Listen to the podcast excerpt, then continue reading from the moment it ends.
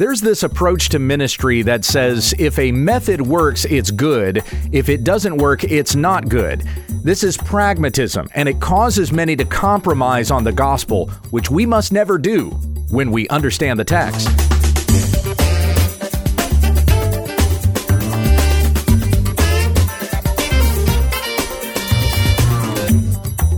Many of the Bible stories and verses we think we know, we don't. When We Understand the Text is an online ministry dedicated to teaching the Word of God in context, promoting sound doctrine while exposing the faulty. Here's your teacher, Pastor Gabe. In 1 Corinthians 1 18 to 19, the Apostle Paul said, For the word of the cross is folly to those who are perishing, but to us who are being saved, it is the power of God. For it is written, I will destroy the wisdom of the wise, and the discernment of the discerning I will thwart. This is part two of my critique of J.D. Greear's sermon delivered a few weeks ago at the Southern Baptist Convention annual meeting in Nashville, Tennessee. Greear likened his opponents to the Pharisees that Jesus confronted in Matthew 23. But as we examined last week, Greear never even read from the text that he was teaching from. We'll hear more twisting of the word here in part two. The sermon was filled with hypocrisy. In the first half, we heard Greear say, We need robust, careful, Bibles open, on our knees discussions about race and justice, while at the same time, he and his camp used their platforms to shut down discussion and made fun of anyone attempting to have a biblical discussion. He said, It is clear that as a convention, we need to clarify and strengthen our position on critical race theory. Yet, he and his camp would not allow any resolutions clarifying and strengthening a Southern Baptist position on critical race theory. This all comes back to the Southern Baptist Convention's long running affair with pragmatism, which we'll talk about and consider further here in this second half. Now, as a disclaimer, the transcript of this episode is being published to my blog on July 8th, but the audio is being published to the podcast dated July 2nd. That's the spot that I had reserved for part two of this review, but I was not able to finish it until about a week later. As with last time, Greear's comments are in italics, and I will break in with a response. We pick up where we left off at 12 minutes 22 seconds, according to the timestamp on the video at Lifeway Digital Pass. Here is Dr. James David Greear continuing to explain how his critics are like the Pharisees in Matthew 23. Third, Jesus said the Pharisees ignored God's focus on the outsider. You know, like many of you, I grew up with flannel graph Jesus. You remember him? Cutouts of Jesus in various poses that you could insert into different stories. There was Jesus with a compassionate look in his eye. There was Jesus preaching, Jesus healing. You could insert these various Jesuses into many different stories. My favorite flannel graph Jesus, however, was always Jesus with a bullwhip. But there was only one story that you could insert him into, the one where he drove out the money changers.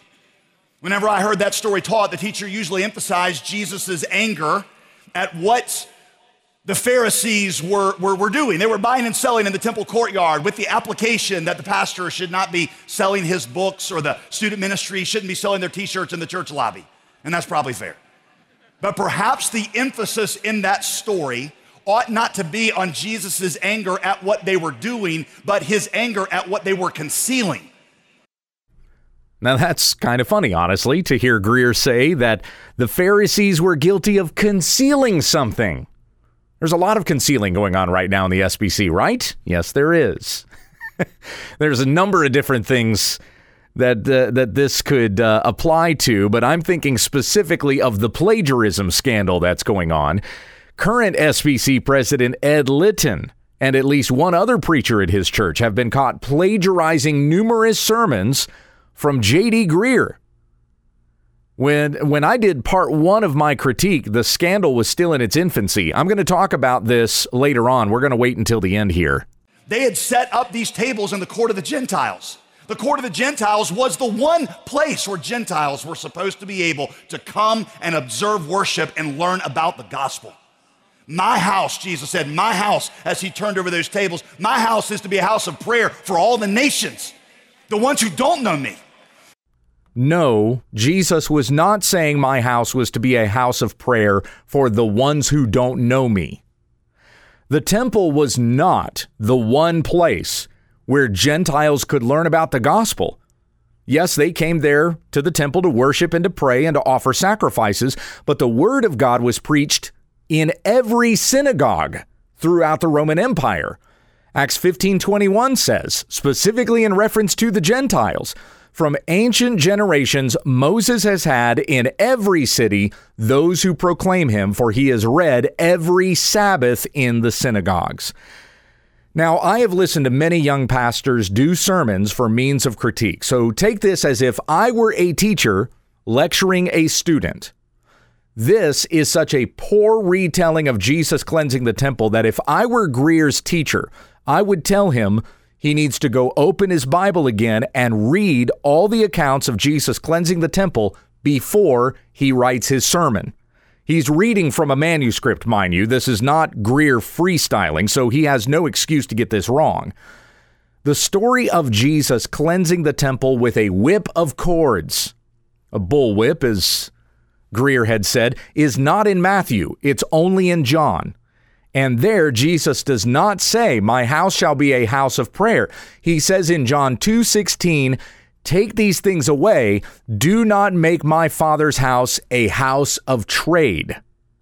As Greear said, this trade was conducted in the court of the Gentiles. They were selling animals for sacrifices on site so that Jews traveling long distances would not have to bring their animals with them. Their business favored the Jews and disrupted the worship of non Jews, but the non Jews knew God. That's the whole reason they were there, to worship God. No one came to the temple to worship the God they did not know.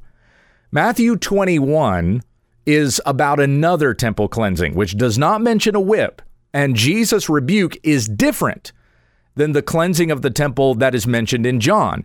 In verse 13, he said, It is written, My house shall be called a house of prayer, but you make it a den of robbers. Mark 11, 17 adds, My house shall be called a house of prayer for all the nations. In both temple cleansings, whether the first in John or the second chronologically is told in Matthew, Mark, and Luke, Jesus drove out the merchants and the money changers to purify the worship in God's temple. As it says in John, zeal for my Father's house has consumed me. God is holy, and so worship unto God is to be holy. This was in fulfillment of what was prophesied in Malachi and in Zechariah. We read in Zechariah 14 21, every pot in Jerusalem and Judah shall be holy to the Lord of hosts, and there shall no longer be a traitor in the house of the Lord of hosts on that day.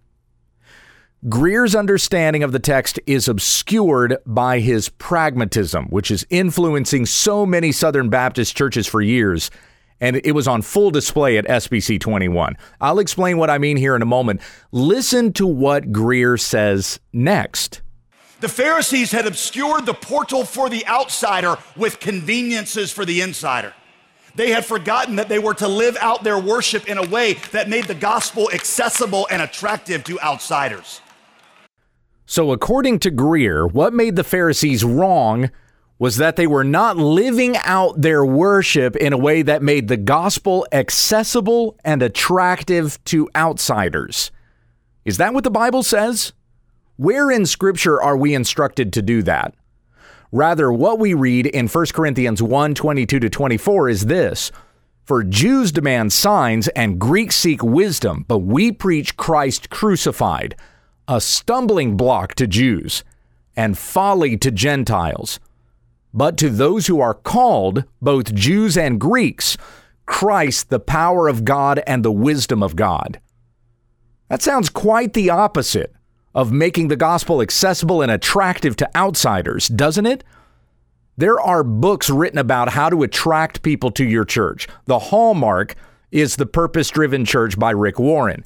One of the models Warren presents is the attractive church model, encouraging churches to have a style that attracts people from the community.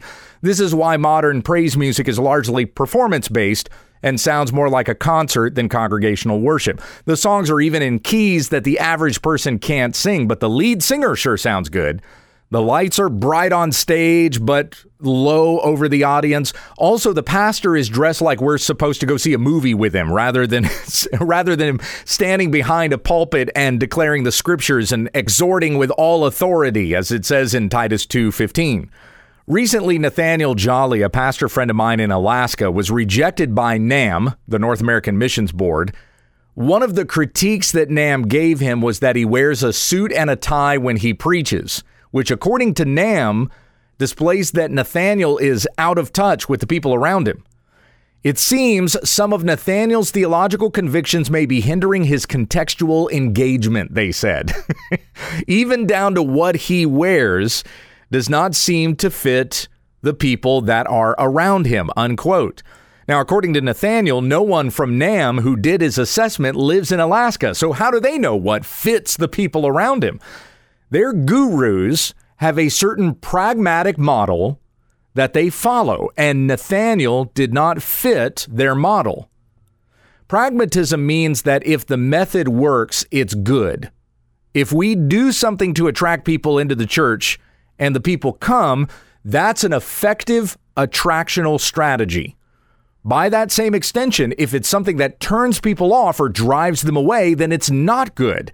But if it means more memberships, more baptisms, more decisions for Christ, then the ends justify the means. What might be the dangers to that kind of approach? Well, if there are any hard truths or difficult subjects or disagreeable doctrines, we tend to avoid those things so not to offend anyone and push them away. Worse than this, a church may be tempted to compromise the gospel itself and make it into something more socially appealing. Remember the example that I gave last time from Dhati Lewis of NAM, who, influ- who is influenced by uh, the pragmatism of the social justice movement. He said that the gospel, quote, falls short of offering emotional, economic, and social restoration. Paul told Timothy to avoid those who have the appearance of godliness but deny its power. 2 Timothy 3 5. Pragmatism is antithetical to evangelism, for pragmatism denies the power of the gospel to convert sinners and instead relies on appeal. As I've heard Paul Washer say, if you use carnal means to win people, it will require carnal means to keep them there. Church is not for unbelievers. You labor to reach unbelievers through evangelism, the church going out into the world and preaching the gospel. The church gathering is for believers. More than this, it's for God. When we gather for worship in the church, our audience is not the world, our audience is God. The Bible says, the word of the cross is foolishness to those who are perishing, to us who are being saved it is the power of God. Once again 1 Corinthians 1:18. If you want to compromise the gospel, strive to make it accessible and attractive to outsiders. What does that look like today? It might look like us not considering how outsiders perceive our statements and resolutions. Hey, let's be clear we don't ever bend the truth to please anybody. For if we sought to please men, we would not be the servants of Christ. But sometimes, in our haste to condemn our society's answers, we ignore the legitimacy of their questions. I got many lost friends, many lost friends who approach politics and life very differently than me, who are genuinely concerned about the suffering of the poor. They are burdened by the denigration of immigrate, immigrants and refugees in, in our social discourse. They are, are heartbroken over the damages that years of slavery and discrimination have left in the African American community. Why wouldn't we want to go out of our way to affirm the validity of those questions, even in places where we differ with their, with their answers? If you're confused as to what Greear is getting at, here it is in fewer words. Greear is saying that a person should be able to vote for Joe Biden and Kamala Harris or any other Democrat and not be told by the church that was a godless decision. He won't say that outright because he knows he's speaking to a room in which 85% of those in attendance voted for Trump last November. Greear is heavily influenced by Tim Keller, who has said that the sanctity of human life and the definition of marriage are primarily Republican issues, whereas caring for the poor and social justice are Democrat issues. Listen here. The political polarization that's happening now is uh, a major challenge for churches because uh, here's my reading of the Bible. My reading of the Bible says that Christians ought to be sold out for racial justice. So all the all races are equal, all in the image of God. They should be deeply concerned about the poor and the marginalized. They should be pro-life, and they should believe, at least for Christians, that the sex should only be between a, a man and a woman in marriage. Okay. Now, those four things that the early church was marked by them. We know that. Hmm. Okay. Um, two of those look very conservative.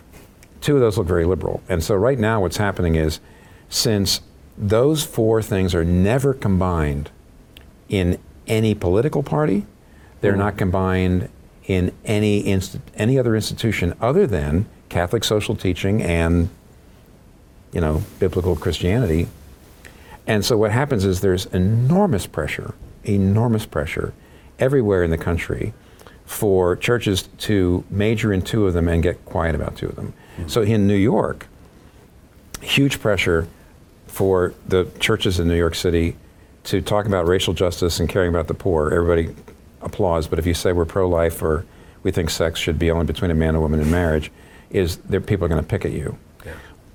I would say in the middle of Alabama, if an evangelical pastor starts to preach about all four of those things, a lot of the people are going to get nervous about the racial justice and poverty thing and say, that sounds kind of liberal. That sounds kind of like, you know, wait a minute, what are you doing here? And so I don't know anywhere where uh, it seems to me like there's a kind of red evangelicalism and a blue evangelicalism. And almost everywhere I see people like play up two of those and play down two of those. Now, I hope you can identify the logic problems with the argument that Tim Keller was presenting here. The, Repo- the Republican Party is not running on some kind of platform that's racist or opposed to justice, whereas the Democrat Party is running on a platform that is enthusiastically and unashamedly advancing the slaughter of millions of unborn children and pushing a sexual revolution so perverse, Sodom and Gomorrah would blush. Advocating for the life of an unborn child in the womb is not a political issue. Opposing the LGBTQ agenda, which wants to indoctrinate your children and convince boys they can become girls, that is not a political issue. These are moral issues.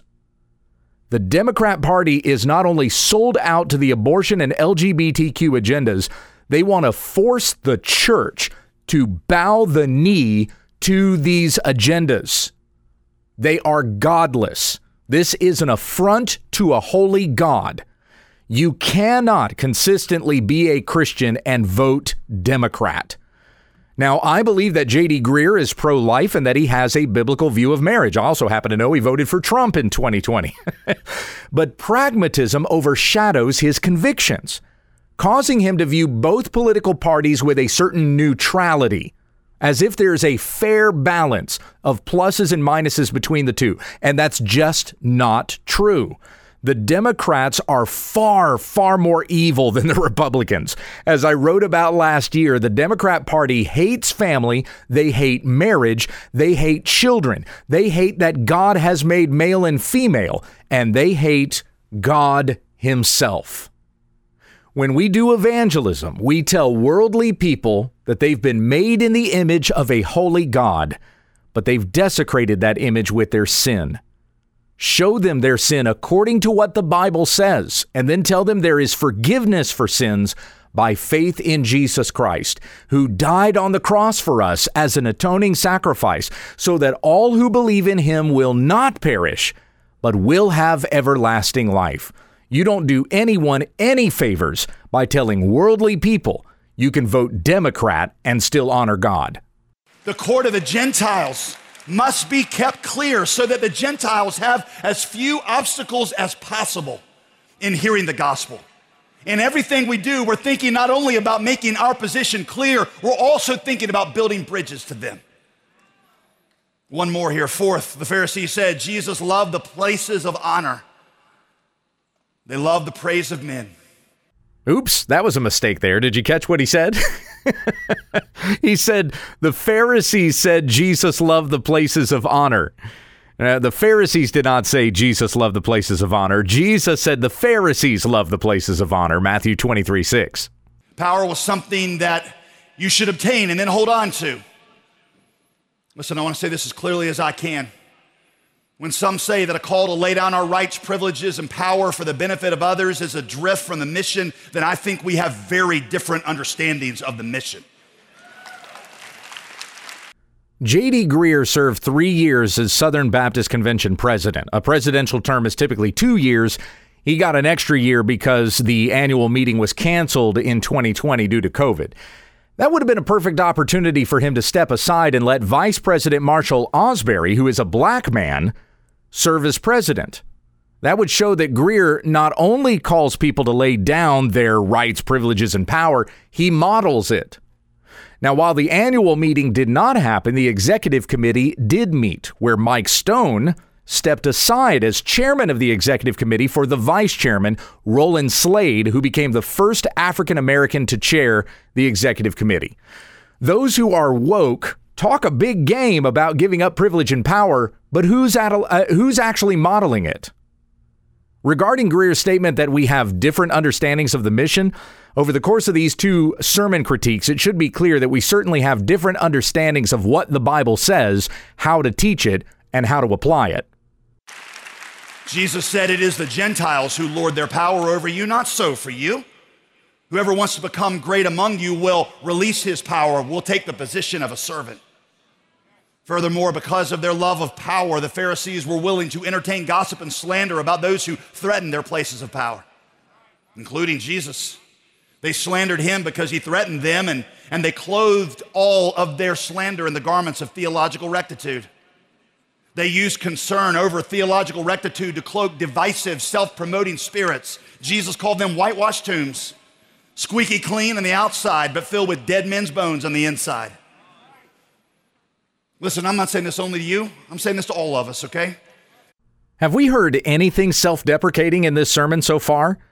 He's only going after one side, and it's, it's not the side he's on. The slander, the distortion, the character assassinations, and baseless accusations that many of our leaders have had to undergo is reprehensible. I know I have personally been accused of some of the most malicious things. I could go on for hours here, but. Me too. Hey, if you want to go through slander, distortion, character assassinations, and baseless, uh, baseless accusations, I can give you my list from just the past week. It's part of the job, especially if you're going to have any kind of public platform. Now, this segment of his sermon is almost verbatim what he said to the executive committee back in February. There's no reason to go over that again. It was covered by everyone from the Baptist Press to the Washington Post to the Religious News Service who, by the way, reported that Greear likened his critics to Pharisees. That's how they summarized his sermon, that he was going after the people who disagreed with him. Rather than going over this again, let me jump forward a few minutes to a particular line here. And listen, I, I know this doesn't describe everybody, it's not even the majority. So there he says that these baseless accusations are not the majority. When he shared this with the executive committee, he said, quote, these kinds of accusations have become the norm for many of our leaders, and the result has been a breakdown of partnerships and whole segments of our convention that feel unwelcome. So are these accusations from the fringe or are they the norm? As we go on, the confusion continues. I got asked in an interview what my biggest surprise has been as president. I asked the interviewer, I said, positive or negative? Shrugged his shoulders. He said, Give me both. I said, My biggest positive surprise is how unified rank and file Baptists are on the primacy of the Great Commission. Them, you, you who took the time to come to Nashville, you're not obsessing over secondary divisions. You want to see us focus on the main thing.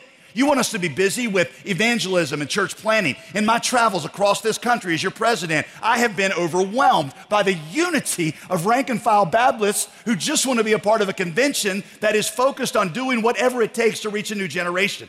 They're repulsed by the idea of sexual abuse happening in our churches, and they are even more repulsed by the idea that anybody might cover it up to protect their reputation. I have been amazed. I've been amazed at how unified Baptists across America in big cities and small towns are on these things. This is such a strange observation. Greear is surprised at how rank and file Baptists, your friendly neighborhood Southern Baptists, he's surprised at how unified they are in wanting to evangelize the lost, and they're repulsed by sexual abuse and those who try to cover it up. He's surprised by this? Friends, I would be astonished if I went anywhere and found even one Southern Baptist who doesn't think we should evangelize the lost and is not disgusted by sexual abuse. The negative surprise is how loud those are who would keep us divided on these things, who would have us remain more a, cultural affinity group and an institution protector and a political voting bloc than it would a gospel people. The loudness of their voices on social media have made me truly apprehensive going into some places, afraid of what I was going to find there. Only to find out when I got there that both pastors and lay people there were unified in their desire to be gospel above all and Great Commission Baptist and to keep the main thing the main thing. Okay, so it really sounds like he's just spending too much time on social media, or maybe he's spending too much time listening to the media. If he's surprised to find Baptists unified in evangelism and opposed to sexual abuse, and he's apprehensive of going into places because he's afraid of what he's going to find there, then he's reading too much Twitter or he's reading too many articles from the Washington Post, Houston Chronicle, and the Religious News Service.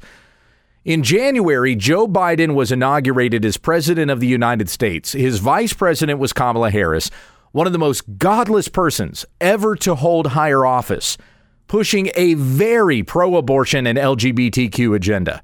Even CBS said she was the most liberal U.S. senator, according to her voting record. Yet many Christians celebrated her inauguration because she's a woman of color. It was in response to this outpouring of admiration that our pastor, Tom Buck, tweeted the following on January 22nd. I can't imagine any truly God fearing Israelite who would have wanted their daughters to view Jezebel as an inspirational role model because she was a woman in power. Unquote. A reporter from the Washington Post said that Tom had called Kamala a Jezebel, which was a racial slur.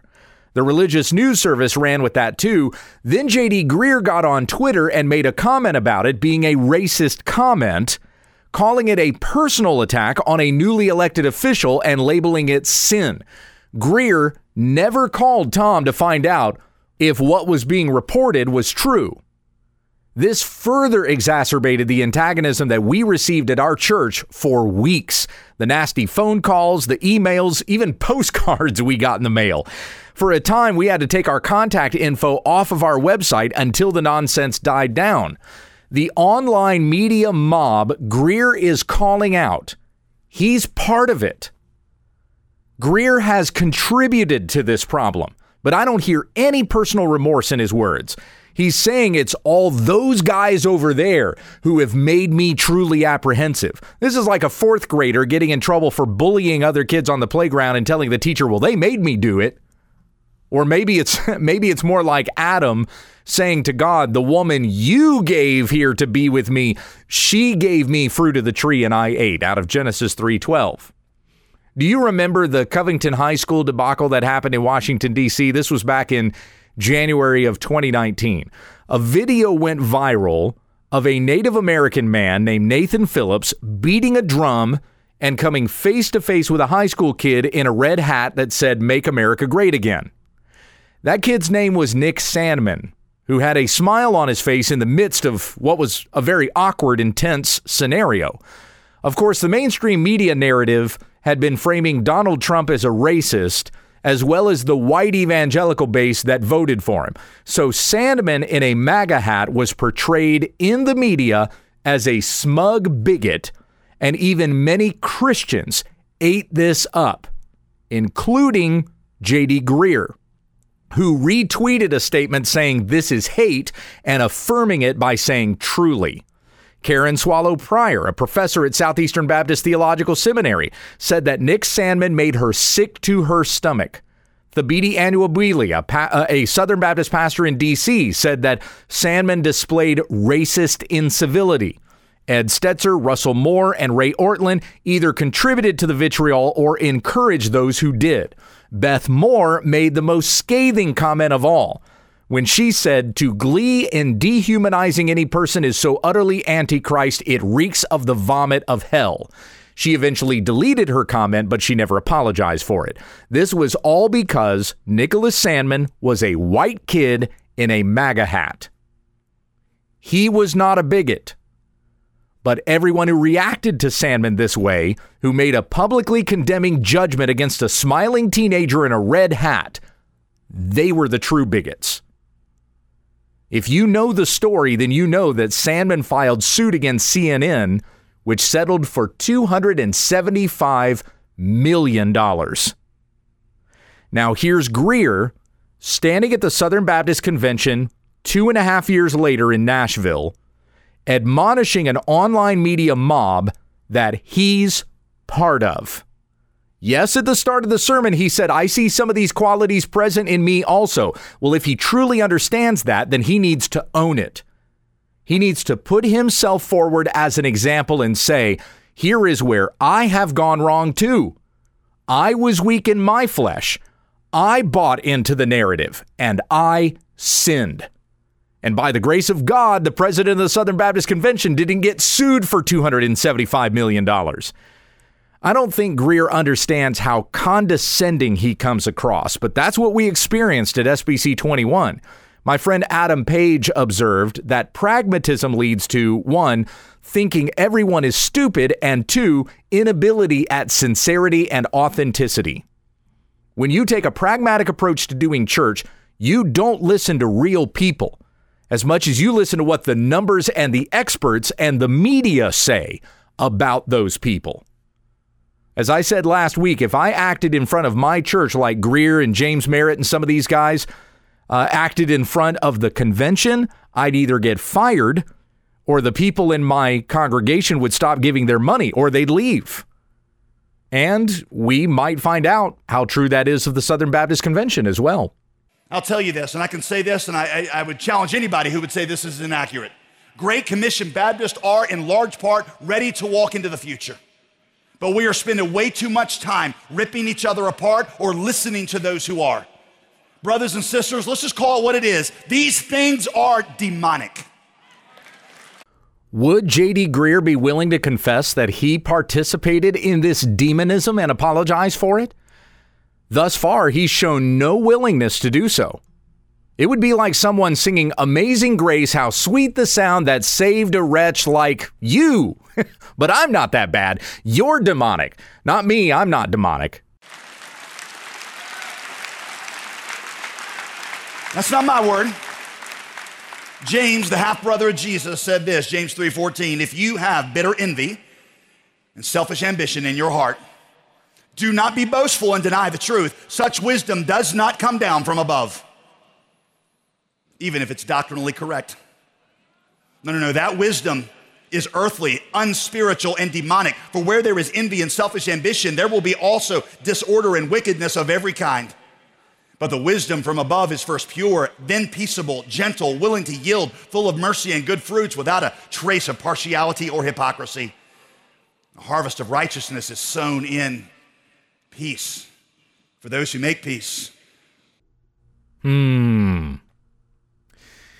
You know, we're nearly uh, 22 minutes into this message, and this is the first and only chapter and verse reference that Greear makes in the entire sermon.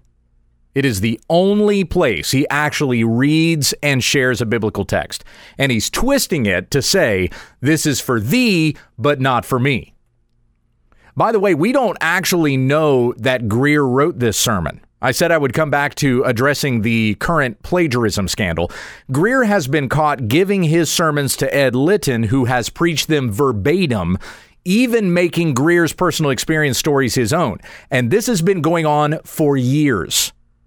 A television station in Mobile, where Litton is pastor, interviewed Litton and asked him about the plagiarism scandal. Listen to this. Litton is also seeing how brutal things can be as the leader of the largest Protestant group less than two weeks after becoming president. You've been charged with plagiarism. Allegations Litton lifted passages in sermons from his predecessor at the convention, J.D. Greear. In a statement, Litton said he had permission from Greear to use those passages, and Greear agreed. And where did the where did those charges come from? Do you know? I mean, No, they're unnamed. That's part Oh, of the really? problem. Okay. Right. So unnamed sources have have uh, are presenting these things, which should make everybody take a pause. Uh, no, they're not unnamed sources. Folks, I was one of the first to point out the plagiarism. I said that a listener named Jacob sent me a video showing Litton plagiarizing J.D. Greear, and I posted the video. I put my name on it. Dozens of other videos have since surfaced, and plenty of others have put their names on it. This is just an outright lie. He's refusing to address the charge and shifting the blame to the people who are pointing out that the emperor has no clothes. Ed Litton is lying through his teeth, as he has been doing to his church for years. Greear admitted that he's contributed to this. He gave his sermons to Litton to use. Now, there's reason to believe that much of what Greear has preached has come from a company called Docent Research Group, of whom Greear is a client, but he has not yet responded to the accusation or clarified just how much of his sermons were written by the researchers at Docent. See, no one even really needs to know their own congregations anymore. And honestly, in a megachurch, they probably don't know their congregations. This is why they don't think it's bad to plagiarize or have someone else write your sermons. Just follow the trends, follow the stats. If it works, it's good. As I shared in a recent article by Toby Smith, sermon plagiarism is always wrong and never right. And those who do it are being deceptive, lazy, or both. But we have renounced disgraceful, underhanded ways. This is what the Apostle Paul says in 2 Corinthians 4 2 through 3. We refuse to practice cunning or to tamper with God's word, but by the open statement of the truth, we would commend ourselves to everyone's conscience in the sight of God. And even if our gospel is veiled, it is veiled to those who are perishing. That just doesn't fit a pragmatic approach. Who will hold these men accountable for this pattern of lies, theft, and deception? Consider what Greear says next. I want you to notice that the difference in the wisdom from above and the wisdom from below is not its content, it is its posture, its disposition. When you see selfish ambition, jealousy, deceit, slander, you know that you are encountering the wisdom from below, regardless of the theological garb that it is cloaked in. Satan is a liar, and when he cannot destroy the church from without, he capitalizes on the sin within. It was Pharisees in their theological rectitude, not the liberals, who led in the crucifixion of our Lord. So, yes, the danger of liberalism is real, but the danger of Phariseeism is also. Friend, we cannot, we cannot, we must not go that direction.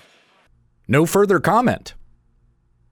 Heavenly Father, we ask for your mercy upon us. Grant us repentance and help us to put away all malice and all deceit and hypocrisy and envy and all slander.